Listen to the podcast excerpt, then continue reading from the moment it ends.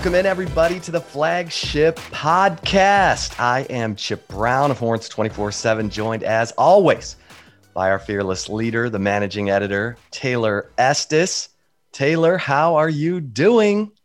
I am doing great, Chip. You know, on Wednesday, we finally are going to be able to see Steve Sarkisian face to face for the first time that we will have seen any Texas football coach face to face since February of 2020. So I'm excited for that. How are you doing?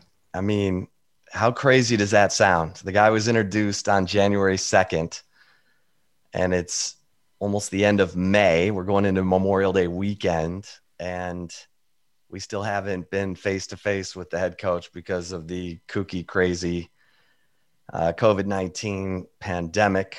And so, yes, I'm excited. I'm excited to see Sark up close and personal and and listen to what he has to say talking to the Houston touchdown club. Um, he was supposed to talk there a couple weeks ago, but Jake Ehlinger's death and memorial service uh, caused them to reschedule this annual event. And so, um, looking forward to hearing from Coach Sarkisian. And it's also a big week this week because the freshmen who did not enroll early and some of these transfers who Steve Sarkisian and his staff have been uh, adding to the 21 recruiting class will be arriving on campus, Taylor, to, to get um, indoctrinated, welcomed into college life. And that's always a significant moment when these yeah. guys hit the campus. It is. I think Texas has uh, 15 um, summer enrollees headed to, um, I guess, move into campus this starting this weekend. So that's big. You know, I mean, Texas did have a number of early enrollees, you know, that went throughout spring. Um, spring pr- practice as well but this is going to be kind of a new wave and it also kind of chip it's exciting but it also kind of presents um, some more you know questions and more work for a first you know the first new head coaching staff and new head coach and everything because these guys haven't been in practice. They haven't been in the playbook as much as the early enrollees have. So um, you know it's kind of they're starting off a little bit behind there but i think you know regardless is an exciting time when texas has some of the talent that they have coming into campus uh, this weekend. So something to well, definitely pay attention to. Yeah and everyone's gonna zero in on five star Ja'Tavion Sanders, the the talented. Uh, he could play defense. He could play outside linebacker, defensive end. He's probably going to start as a as a big receiver, tight end type, um, kind of like, um, you know, Jahleel Billingsley at Alabama. Maybe I don't want to get too far ahead of myself here, but it it's going to be fun to see Ja'Tavion Sanders, uh, who made some incredible catches as a high school player at uh, at Denton Ryan, see what he can bring to Sarkisian's offense as a new weapon.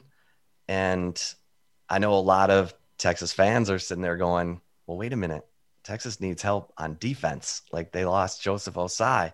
But this is what Ja'Tavion Sanders wants. And so I think, and Steve Sarkisian has a history of playing guys on both sides of the ball. He did it with right. Austin Seferian-Jenkins at Washington, who played tight end and was a situational pass rusher. And, and then at USC with Adoree Jackson, who played corner and receiver. So Sark is not, this is not new to him. It's not like, oh, you're blowing my mind here. I don't know what to do. You want to play on both sides of the ball. This guy has done it before. So this will be this will be fun to watch. Everyone's going to focus in on Ja'Tavion Sanders, but Taylor, I'm I'm interested in this Xavier Worthy, the former Michigan commitment, speedster, one of the fastest guys in the 2021 recruiting class. I people are like, oh, you know, could he be Jaylen Waddle or DeVonta Smith? I'm like, could he just be Reggie Hemphill-Mapps, please? yeah. I, could I get some Reggie Hemphill-Mapps? Because that guy was here and then he was gone. Right. And he made some plays. He had some wiggle. I, would take that. Taylor, how about you? Yeah, I think that Xavier, we're especially at that position, at the wide receiver position, it's one that, you know, there's there's definitely talent in the room, but as you know, it's a position of concern a little bit, I think, for the Texas offense, just having to not just break in the new offense, there's a new quarterback coming in too, and there's just so much change going on on the offensive side of the ball. Having those type of weapons, these type of speedsters. I mean, um, our guy Mike Roach wrote you know, an in-depth scouting report over at Horns 24/7 on Tuesday about the Longhorn summer enrollees and you know, he said he has verified speed of a 10.5500 and 21.41 200 meters. So this is a guy who has the breakaway speed. You know, this isn't a this is somebody that can be a difference maker. I think if they is utilized properly in the offense, and I think Steve Sarkisian obviously is the right guy to utilize his talent that he has, especially his speed that he will have. So definitely a huge addition. I agree. I mean, what what's what do you think you want from to see from him? Like, do you think he's a guy that is going to be starting or getting early playing time? I mean, what's your take on that? Well, I think I think Jordan Whittington Troy Omeire and Joshua Moore are probably the starters, but there's room. You know, Kelvontay Dixon, Marcus Washington, those guys need to keep coming on. And if if Xavier Worthy is Reggie Hemphill-Mapps, because Reggie Hemphill-Mapps had a lot of confidence. He was a dynamic route runner. He wasn't he didn't love school, and that was unfortunate because he ended up leaving Texas almost as fast as he came. But he he worked his way in and made plays as a freshman and that's what you want to see. I mean, like the kid Mims from Oklahoma who no one was talking about and then all of a sudden he's the leading receiver on a team with Theo Wease and and you know, well, Trejan Bridges had some suspension issues, but I mean, he came right in and led them in receiving as a true freshman. You want to see that from from some of your freshman skill guys. You want to you want to see him show flashes like Bijan Robinson did last year that he's going to be a player. That's what I want to see from from Xavier Worthy. I just want to see that he's going to be a guy who can can make a difference because it's been really weird and slow going for Jordan Whittington and Jake Smith because of injuries we just haven't seen them explode like I think we're hoping happens this year with Jake Smith as a junior and Jordan Whittington as a sophomore, redshirt freshman, or whatever we're calling him. So that's what I want to see. I just want to see some flash. I mean, we finally saw from Kelvontay Dixon in the final game of the year, the bowl game, that 70 yard bomb that Casey Thompson hit him with. But we know Sark loves to throw deep. So if there's a guy with take the top off the defense speed, like Xavier Worthy, you're talking about his 10 5 500. Let's see it. Let's see it. I want to see some flashes of it, you know?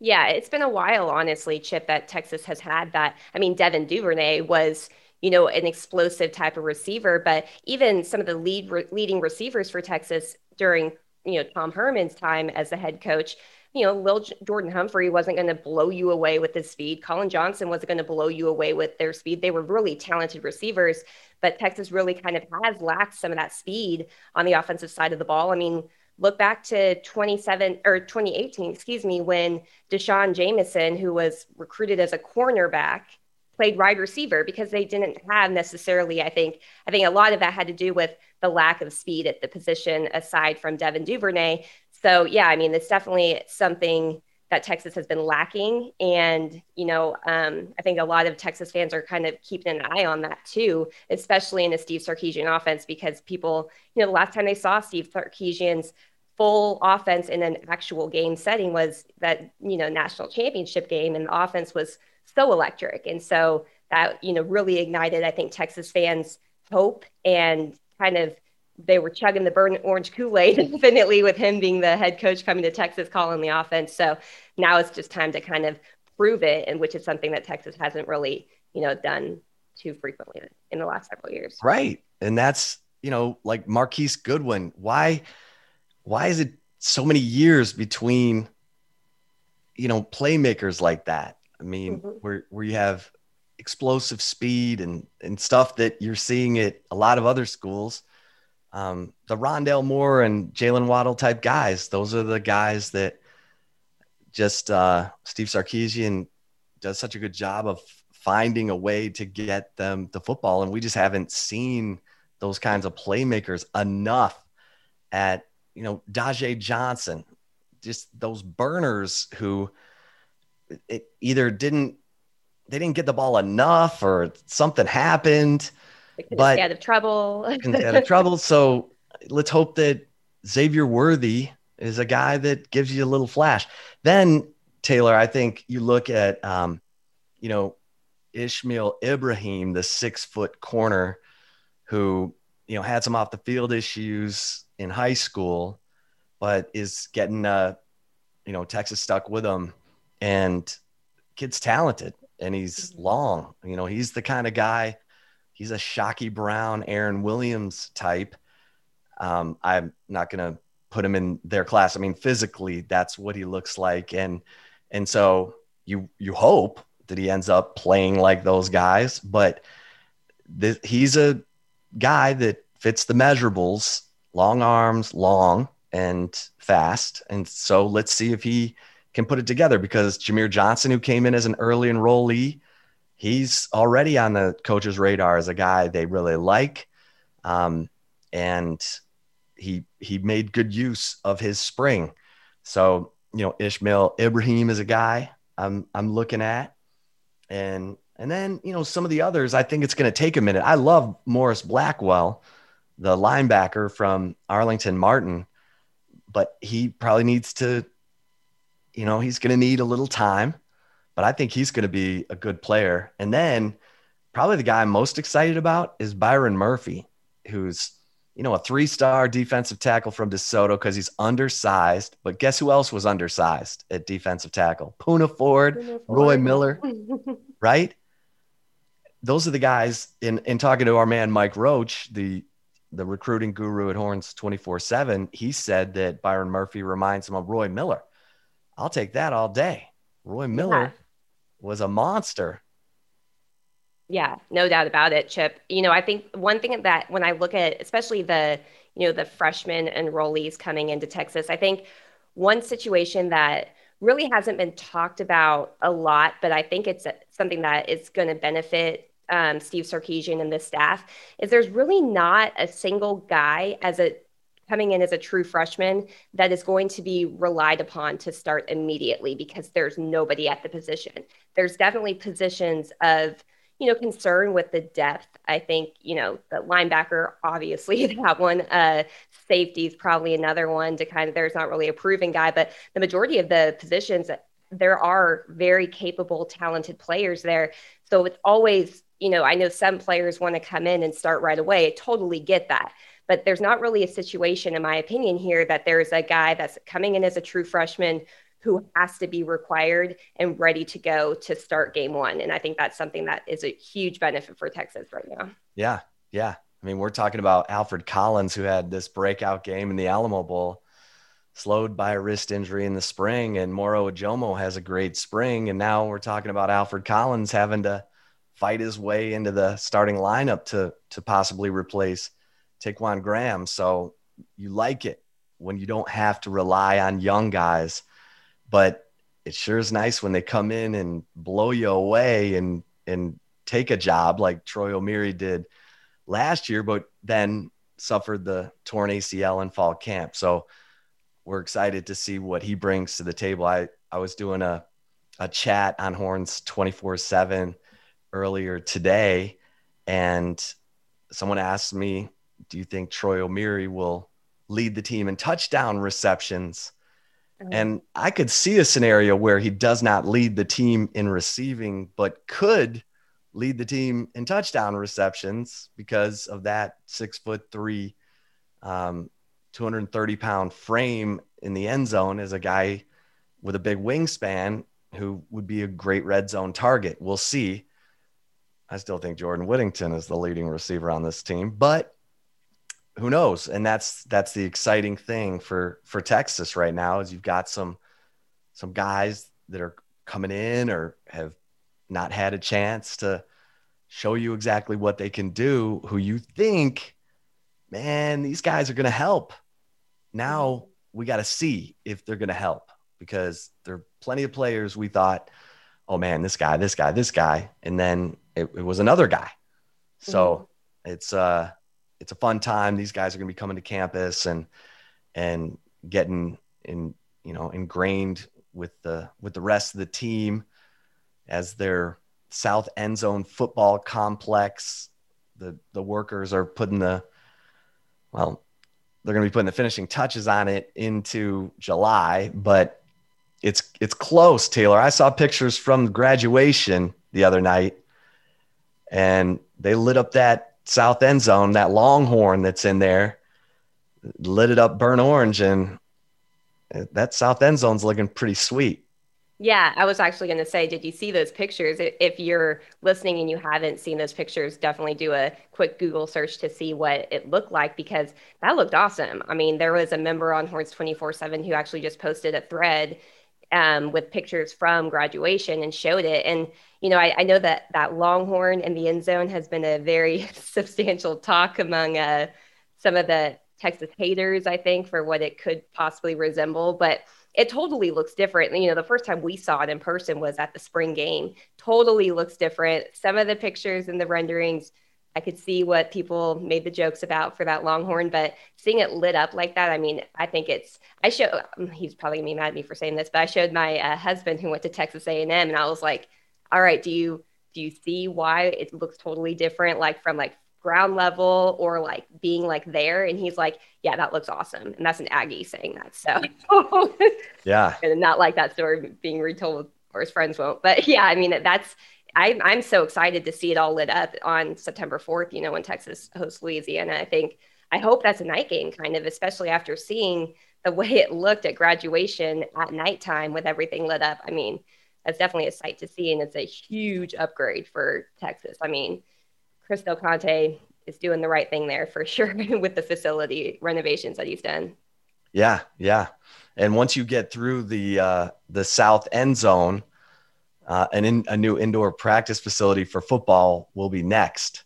So that's that's already we've reported that um, for months and months and months. But mm-hmm. that's that's really the next project. And of course, we've reported that um, there's new field turf going in to DKR for this football season. The old one was laid down in in 09 and the shelf life on those field turfs with the rubber pellets are about 10 years. And so uh, texas will replace that field turf. And chris del conte has said he's a fan of a natural grass field and but that he would defer to the football coach. And steve sarkisian sounds like you know we like to practice on that turf and we want it to always perform on game day. And we don't we don't want to feel like we can't practice on it in the rain and then have it be all muddy for the game. And he sounds like a guy who's hey i'm i'm fine with the field turf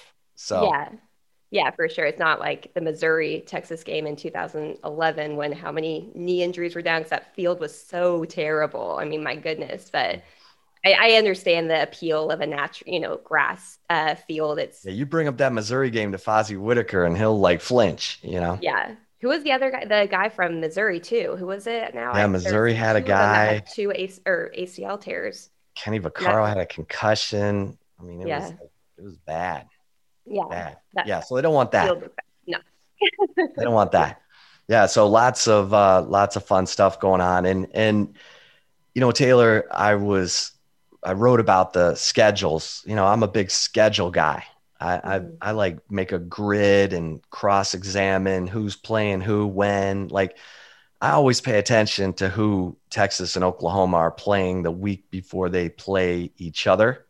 Mm-hmm. And last year, Oklahoma had to play Iowa State the week before they played Texas. And Iowa State, veteran team, Oklahoma was trying to break in a new quarterback. I was like, that's upset. Yeah. And predicted it before the season. Didn't didn't predict K State going into Norman and winning and making it two in a row against Oklahoma. But um, you know, you look at that stuff and and I look at um, Texas, and they got to go to TCU this year. They got to go to Fort Worth and then turn around and go up to Dallas and play OU. And played TCU before last year's game too. Yeah, was that was a home game. game, and we thought, yeah. okay, well, it's a home game, and Texas had a ten point lead in the third quarter against TCU and Fort Worth the year before. Surely they'll clean it up, and they probably should have. I mean, God bless Keaontay Ingram if he doesn't extend the ball on first and goal from the one. Um, they probably punch that in and close it out and, and move on, but they didn't. And so now they got to go on the road and take on TCU the week before the OU game. That's a problem for Texas. Yeah. It's been a problem for Texas. So that's the kind of stuff, you know, I've been looking at. Oklahoma had a really rough draw in Big 12 play last year because they're breaking in a new quarterback. They, you know, Kyler Murray was off to the NFL as the number one pick. They're breaking in a new quarterback in Spencer Rattler, and they had to play the four best defenses in the Big 12 to start Big 12 play K State, Iowa State, Texas, and TCU. And they went two and two. Yeah. And now Texas is the one that's breaking in a new, you know, first time starter quarterback and has to play I mean, I'm not going to disrespect Texas Tech because they took them to overtime in Lubbock last year when they were Texas was a double digit favorite, but they play Texas Tech, but then they play TCU on the road, OU, and Oklahoma State back to back to back. That's a lot.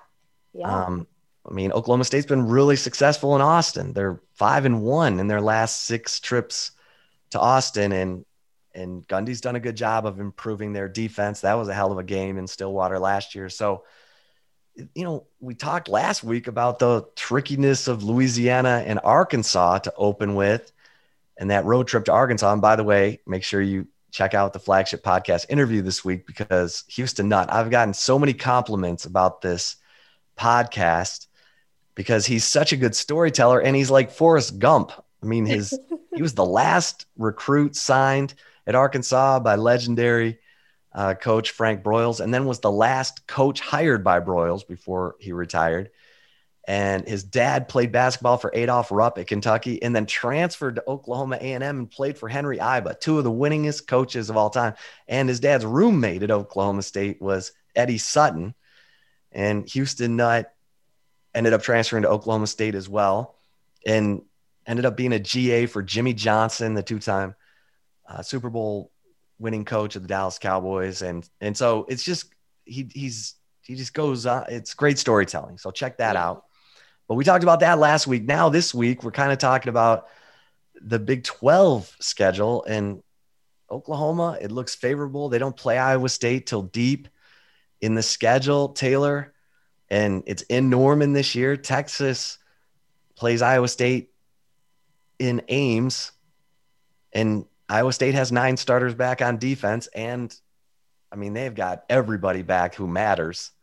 Yeah, it's going to be tough. Yeah, I mean Texas has seven straight weeks of games before their first bye week, and as you mentioned, the teams they're playing in those seven weeks aren't aren't cupcakes by any means. I mean, the from non-conference play to conference play. I mean, this is this is a tough, tough schedule. Uh, the scheduling gods definitely did not look out for Steve Sarkisian in year one. I'll say that. But yeah, I mean, this is going to be, you know, an interesting type of road. Um, I actually looked today. Pro Football Focus put out some of their uh, ELO rankings based off like win probability and things like that, and they have Oklahoma being a sixty percent uh, conference champion win pro- probability, and the second closest is Texas and Iowa State tied at eleven percent. So, you know, I think that when you look at the whole picture, it's it's substantial. I think that scheduling plays a huge role into that chip. And you bring up a really good point about how it's been flipped. You know, it's kind of interesting when, you know, last year, I remember us talking last year on the flagship podcast going into the Texas OU game.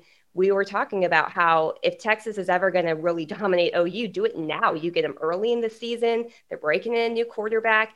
I know Lincoln Riley's the quarterback guru, but still, when you have a, a freshman taking over in that game, especially, you know, take advantage of it when you can. Now the rules are are reversed. You know, I know Casey Thompson's been at the Texas OU game and Hudson Card's been to the Texas OU game. I, I believe he would have traveled, but I mean, it's different when you play in that atmosphere. So there's no doubt that this this season, you wrote it in the Morning Brew on Tuesday. The season is shaping up to be, you know, possibly an easy road to the the college football playoff again for Oklahoma.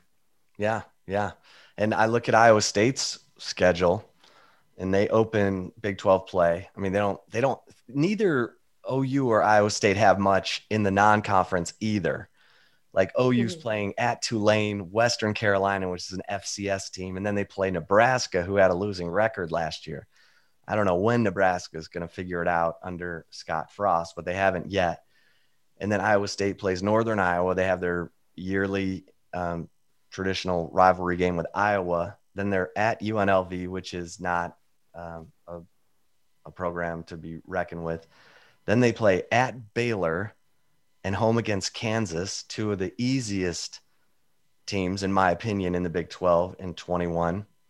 Then they have a bye. Then they play at K State, which was falling apart at the end of last season. We'll see if they're they've gotten it together. Um, so, you know, they're five, six games in. To me, look like they're six and oh with tons of confidence, and that's what you want. You want games under your belt, familiarity, chemistry, corrections made by the time you hit the big boys. So we'll see. You don't want to suffer a bunch of setbacks that eat your confidence and cause guys to go sideways. You want to build confidence. If you have a great team like Texas did in 05, then you can go play at Ohio State and be like, let's go. Yeah. But if you haven't been winning at a super high level and you're trying to figure it out, especially with a first time starter quarterback, the coaching is going to be really um, at a premium in yes. 21. Yeah, no doubt about it. I, am going to throw you a, a question here, Chip. When Texas goes in to the Oklahoma game, what would you say? Actually, I won't say that. When Texas reaches its bye week, so they get through TCU, they get through Arkansas, they get through Oklahoma, they get through Oklahoma State, get through Louisiana. Te- I say Texas Tech. Okay, so what do you think should be considered a successful record for Texas entering that bye week um, after the Oklahoma State game? Five and two. Five and two. Yeah. Like, just get through Louisiana and Arkansas two and 0 mm-hmm. That's such a big step.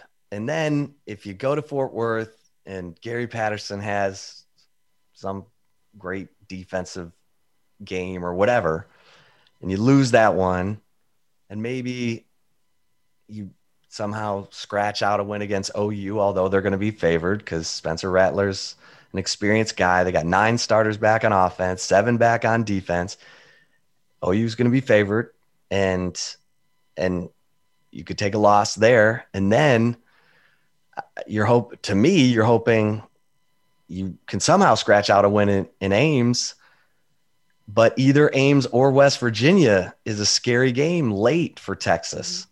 So, you know, I have them going nine and three and hoping that none of those three is, well, I guess you would want it to be either Arkansas or Louisiana if you're trying to win the Big 12. But kind of like Iowa State last year, they lost that game to Louisiana mm-hmm. and, and we're nine and two going into the Big 12 championship with OU and or not nine and two, but whatever, two losses.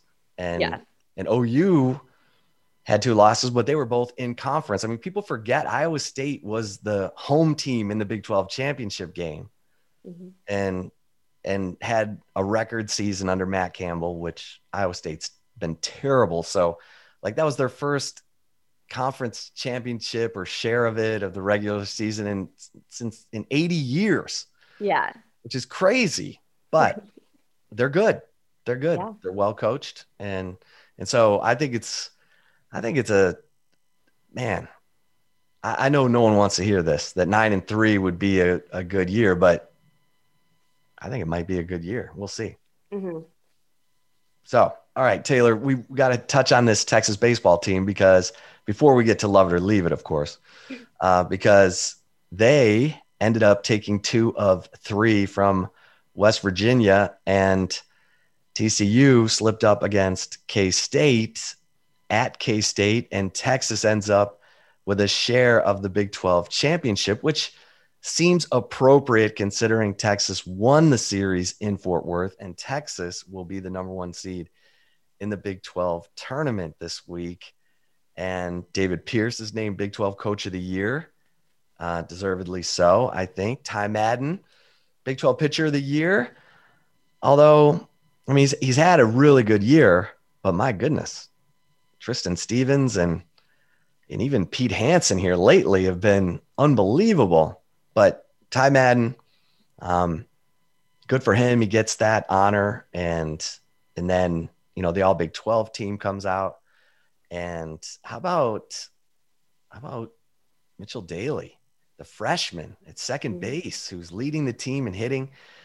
I, I asked David Pierce today about um, you know his emergence and and has it been a surprise and and he's like yeah like we knew he was pretty good but we didn't think he was going to be like that and and so that's a that's a great story i mean think of all the freshmen who are contributing taylor for this team because you got mitchell daly you've got tanner witt uh, who's been one of their best middle relievers. You got Aaron Nixon, the closer, um, Lucas Gordon, the lefty, who's showing you some stuff. And um, those guys have all been big time. And then if you throw redshirt freshman Pete Hansen in there, there's a lot of young talent that is contributing at a high level to this baseball team, which is really exciting because that's the nucleus of your program.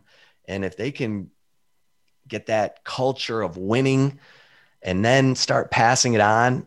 My man, Dan Neal, a contributor to Horns 24 7, said winning can become a habit as much as losing can become a habit.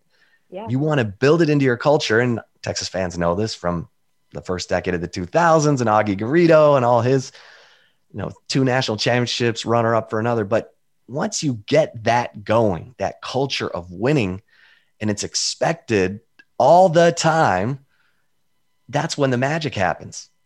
Yeah, no doubt about it. I mean, you you hit it right there with Augie Garrido, you know, in the early 2000s. I mean, um, I knew a number of Texas baseball players when I was at school at Texas, and never once did you hear those guys go into games talking about, you know, oh, we may lose this one. Like it kind of, you know, and then compare it to what during the Charlie Strong era at Texas and late in Mack Brown era at Texas, it was almost like a here we go again. You know, there was not that culture.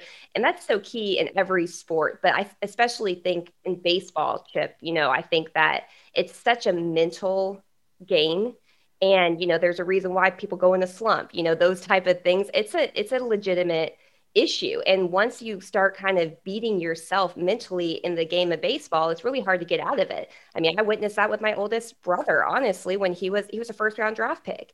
And I witnessed it. You know, he got injured and it was just like, oh no, you know, and he didn't make it to the majors. You know, he stayed in the minor leagues as a first round, you know, number 18 overall draft pick. It's such a mental game. And I'm not saying he's a like a head case or anything like that. He's pretty well, he got drafted by the Tigers. Yeah, that's true. Yeah, the organization wasn't great too.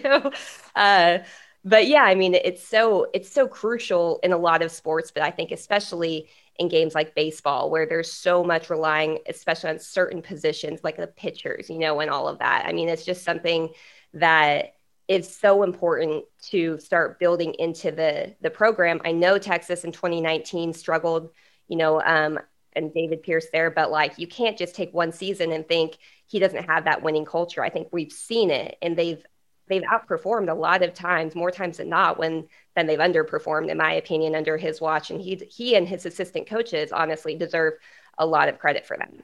Yeah. And I think, you know, you look at the team right now, and the reason I'm I love Pete Hansen is because he attacks both sides of the plate. And he doesn't struggle. He's a lefty. He doesn't struggle with righties. Whereas Ty Madden does struggle as a right hander, he does struggle with lefties. And that's been an issue. It got him a little bit in this series with West Virginia. Right. Made a couple mistakes, gave up some home runs. They end up losing game one. And and you're going, huh, didn't see that coming. Right. But you that's why I think you look at the rest of that staff and you you may say, I don't know, right now, Tristan Stevens, Pete Hansen, and when you have to go to the bullpen and bring in Tanner Witt and and Cole Quintanilla. I mean, Cole Quintanilla. We're not even talking about Cole Quintanilla. This guy has improved his slider so much that he's he's top two on the team in ERA, and you know he's a six nine guy. He's he's imposing. He didn't have the confidence in the past. Now he walks out there like he owns the place and could easily be the closer on this team, but they've relied on him and Tanner Witt when they get in a bad situation, a innings about to go crooked and the bases are loaded and Pierce has to bring someone in. He's been going to Tanner Witt and to Cole Quintanilla. So um, that's that's good stuff. I mean, when you have multiple guys that can can help you in situations and you have speed on the base pass with Eric Kennedy and Mike Antico and and Mitchell Daly, you're putting pressure on the other team. And the defense has been so good for Texas that you, you almost take it for granted. And you should never take it for granted because we heck, we remember just in the last couple years, games that got away from them because of errors and throwing errors, infield throwing errors. And yeah. so that kind of stuff you don't see that with this team. They're they're a lot of fun to watch, and I think they believe right now. I agree too. And this is um, the Texas had 13 total players recognized for the All Big 12 team, which is the most since 2005 for Texas, which was when uh, Texas won the, the College World Series there. So, not saying that's where they're headed, but still, I mean that that just shows overall. The last time they had that roster that had that much talent, especially in the conference that was recognized by the conference, they won the College World Series. So I think that, you know, especially Chip, one thing too is when they start getting, I know that they dropped the game to West, the first game to West Virginia, but to snap out of that and to sh- get a share of the Big 12 title when everybody was basically claiming it was TCU's to win, you know, with nobody else and Texas was going to be coming in second place. I mean, that's, I love when I see teams get into that late season type of fire and continue to have that type of mentality, the winning mentality, because that's when it matters the most. I mean, you know, the Big 12 is not some scrub baseball conference by any means, but you may face some more, you know, tough opponents um, in the regional, super regional, and obviously going into the College World Series. So I feel like having that that type of winning attitude, especially late in the season, is only going to help Texas at this point yeah, it was an interesting week in the in in Big 12 baseball because Texas A&M let go of its coach Rob Childress, and immediately the focus became uh, Tim Tadlock at Texas Tech, and Kirby Hocutt was like, "No, no, no," and gave Tadlock a lifetime contract, the same thing he tried to do with Chris Beard. Tadlock said yes, so he's staying at Texas Tech, but A&M was was trying to make Kirby Hocutt leave Lubbock, I think. Yeah. Um, but we will um, we'll we'll watch this team. It's funny. David Pierce was asked about the Big 12 tournament. He said, "I can't stand that thing." Honestly, he's like, it it doesn't. You know, he's like, we you get more out of playing another series than you do getting into some situation where you know, you could end up in the losers bracket and then you're getting taxed right before you're going into NCAA regionals and and and then what? So the seventh and eighth place teams can have a lucky weekend and and somehow get into the postseason when baseball's all longevity in the entire season. Anyway, but he's like, but if you're asking me about the format, then sure, format's fine. He said it's better than the pod system we used to have. So we'll see how Texas does in the Big 12 tournament. Augie couldn't stand that thing either, but it um, it also bailed out Texas one year when they were um, in last place and won it and ended up getting into the postseason. So it every once in a while it, it can help. But um, all right, Taylor, you ready for some love it or leave it? I sure am, Chip. We're going to take a quick break here, but we will return with some love it or leave it, and we will get into obviously football season never ends here so we will get into some more football talk here in addition to acknowledging some of the other sports teams that have been really successful um, in the spring for texas so stay tuned. We will be right back. Chip you ready? I'm ready. You ready yes sir all right my first love it or leave it for you is love it or leave it the area where the Texas football team needs to make the most improvement is on defense.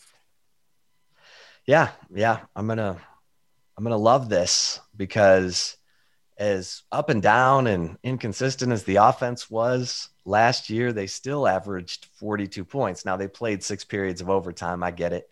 Um, there was a defensive touchdown in there somewhere, but the defense gave up um, 28 points per game. And that's too much. That's too much. The leaders of the conference, um, West Virginia, Oklahoma, Iowa State, were giving up around 20 to 21 points.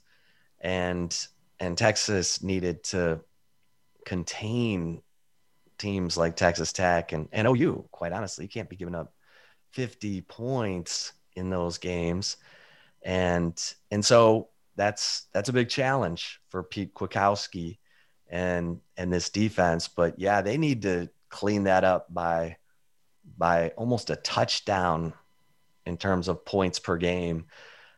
You know, Todd Orlando's really good defense in 2017 was right at 21 points and and that's high for the college football playoff. But in the Big 12, if you're holding teams to 20.5 or 21 points per game, you're probably in contention for something.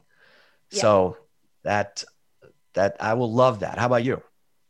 Yeah, I mean, I think I think you almost have to love it. You know, I think just because with some of the areas on the defense right now, I think are probably the most glaring concerns for Texas obviously I think it can be played out. I think that it they you know positions can surprise us, but when you have the center of your defense aside from the defensive line with middle or you know linebacker position plus and i still am thinking that the safeties really need to step up substantially before the season starts and i mean something's got to click there because that could be a huge, huge concern for Texas if both of those positions are both struggling and just aren't clicking with the rest of the defense. So yeah, I definitely have to agree with that. I have to say that the, you know, the team definitely needs to make the most improvement on defense. You mentioned the scoring defense last year. I mean, at one point, Texas was on pace to being the worst historical or the worst statistical scoring defense in school history.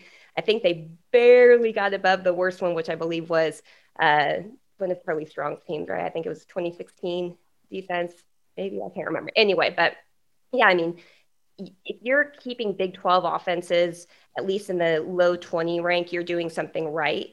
And I think you see that in the Big 12. People like to, you know, blast defenses in the Big 12. However, then you look at a team like Oklahoma go and play other schools and you know postseason, and they're putting up tons of points. They're not being shut out. So it just goes to show the offenses are so powerful and so potent in the Big 12. So having any questions on defense ever in this league can really you know make or break a season. So definitely defense is, in my opinion, where it needs to improve. Yeah, Oklahoma last year paddled uh, Florida 55 to 20 mm-hmm. in the uh, whatever bowl it was. So, um, and what was Florida's? Wasn't Florida's defense like one of the top in college football? Yeah, Florida's defense. Their um, Kyle Trask was having all kinds of problems. OU, they've they've gotten better under Alex Grinch.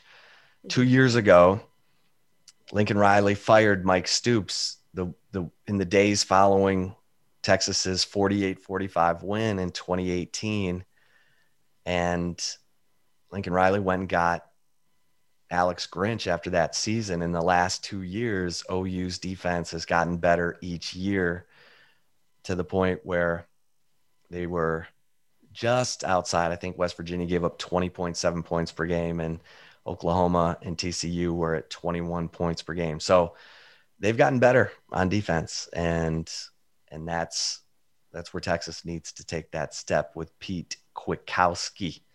Sure. All right, Taylor, love it or leave it. Number two. All right, number two for you. Oh, I just looked up. I guess Florida's defense wasn't as good as I thought it was. Scoring defense, they entered that game 62nd in the country in scoring defense. So they were giving up a lot before. But anyway, number two is Texas is the biggest threat to Oklahoma in the Big 12 this upcoming season. Love it or leave it. Yeah, I'm going to leave this because I'm not going to disrespect Iowa State. Yeah. I'm not going to disrespect Iowa State. They got nine starters back on defense. They are just that anaconda that puts the slow choke on you.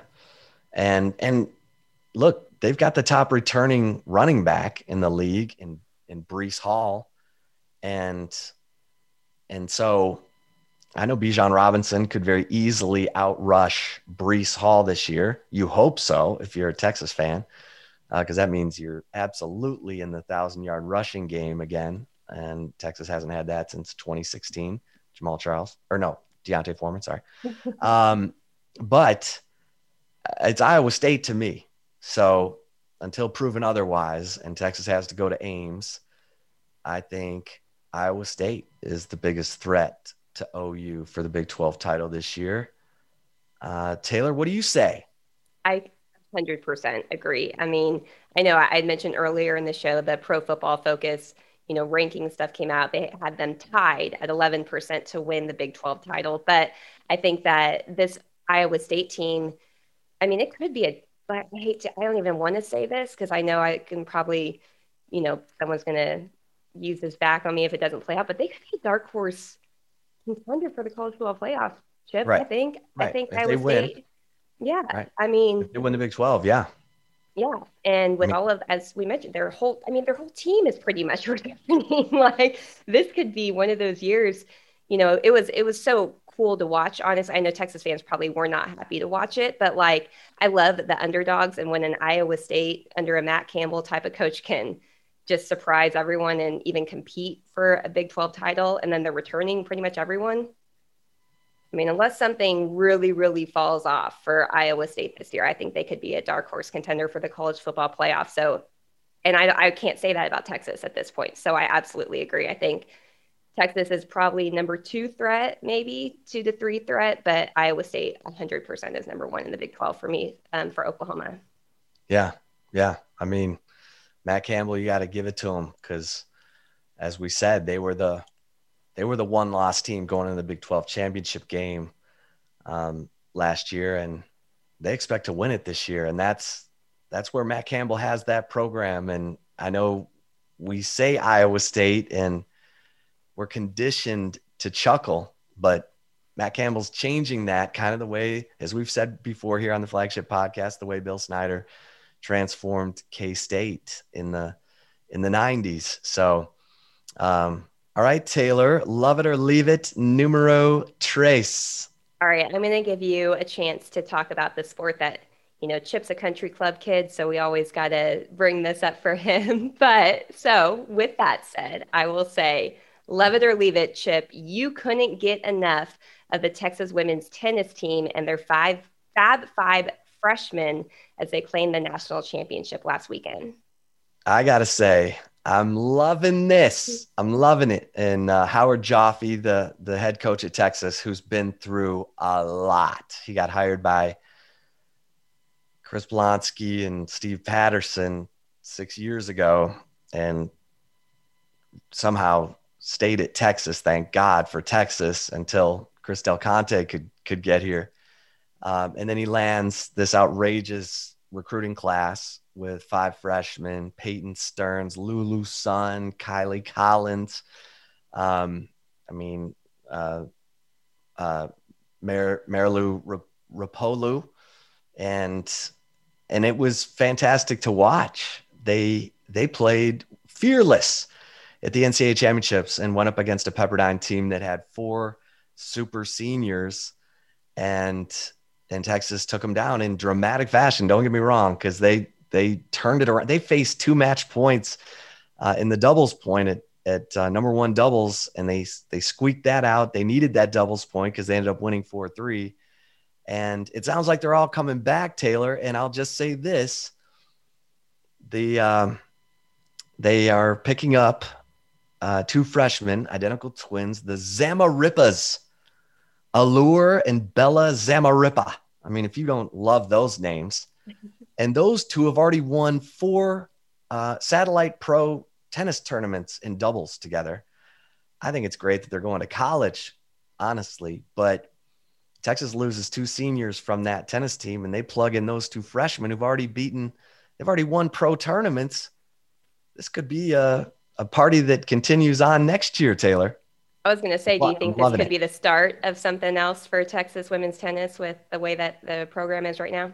Yeah, for sure. Because Howard Joffe is this chill coach who says the right things, but he's not overbearing and he knows how to recruit and his whole staff. I got to give credit to their whole staff because they've they've done a great job and now they're the they're the cool fun place to be and that's good timing.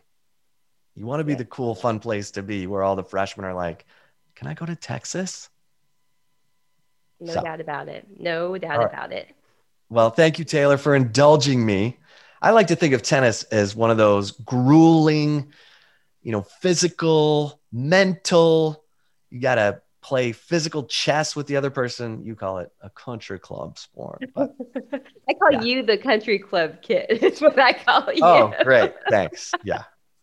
Uh, no, but I mean, if you if seriously, Chip has been talking about this tennis team for so long to me that I was like, you know, I, not that I don't like tennis, I do. It's just not something I've ever really played. It's not something I've really covered. So that's why I always let Chip talk about it because he knows in the ins and outs of it. But I mean, he got me excited to be watching tennis, even though we were kind of joking with him about being country club kid. I mean, this is if somebody can get somebody who doesn't watch a sport excited to watch these, you know, especially the highlights. I don't have the tennis channel, so I couldn't see everything, but the highlights, you know, I think that that just shows that there's something special going on. So I, yeah, I, indulge you a little bit, Chip, for the tennis thing. well, and the reason I've been talking about them so much is because I figured they had a chance to win that national championship. You know what I'm saying? Yeah. So uh, again, kudos to uh, Howard Joffe and the Texas women. All right, Taylor, good stuff. Good stuff. Let's do it again next week. Um, thanks everybody for listening to the flagship podcast. Get over to Horns 24 7. We got a little promo special going on. If you're if you're listening and you're not a member of Horns 24 7, uh, two months for a dollar. Come on. That's that just get in there. Get in. You'll love it. The chats, the insider information, all the good stuff. And then um, we sure would appreciate a a five star review over at iTunes. That would be our bosses would love us for that. So for Taylor Estes, oh yeah, and check out the Houston Nutt uh, flagship podcast interview this week. It's it's really good stuff. He gives credit to Mack Brown for a bunch of stuff, um, including getting him to stop doing horns down. Check that out.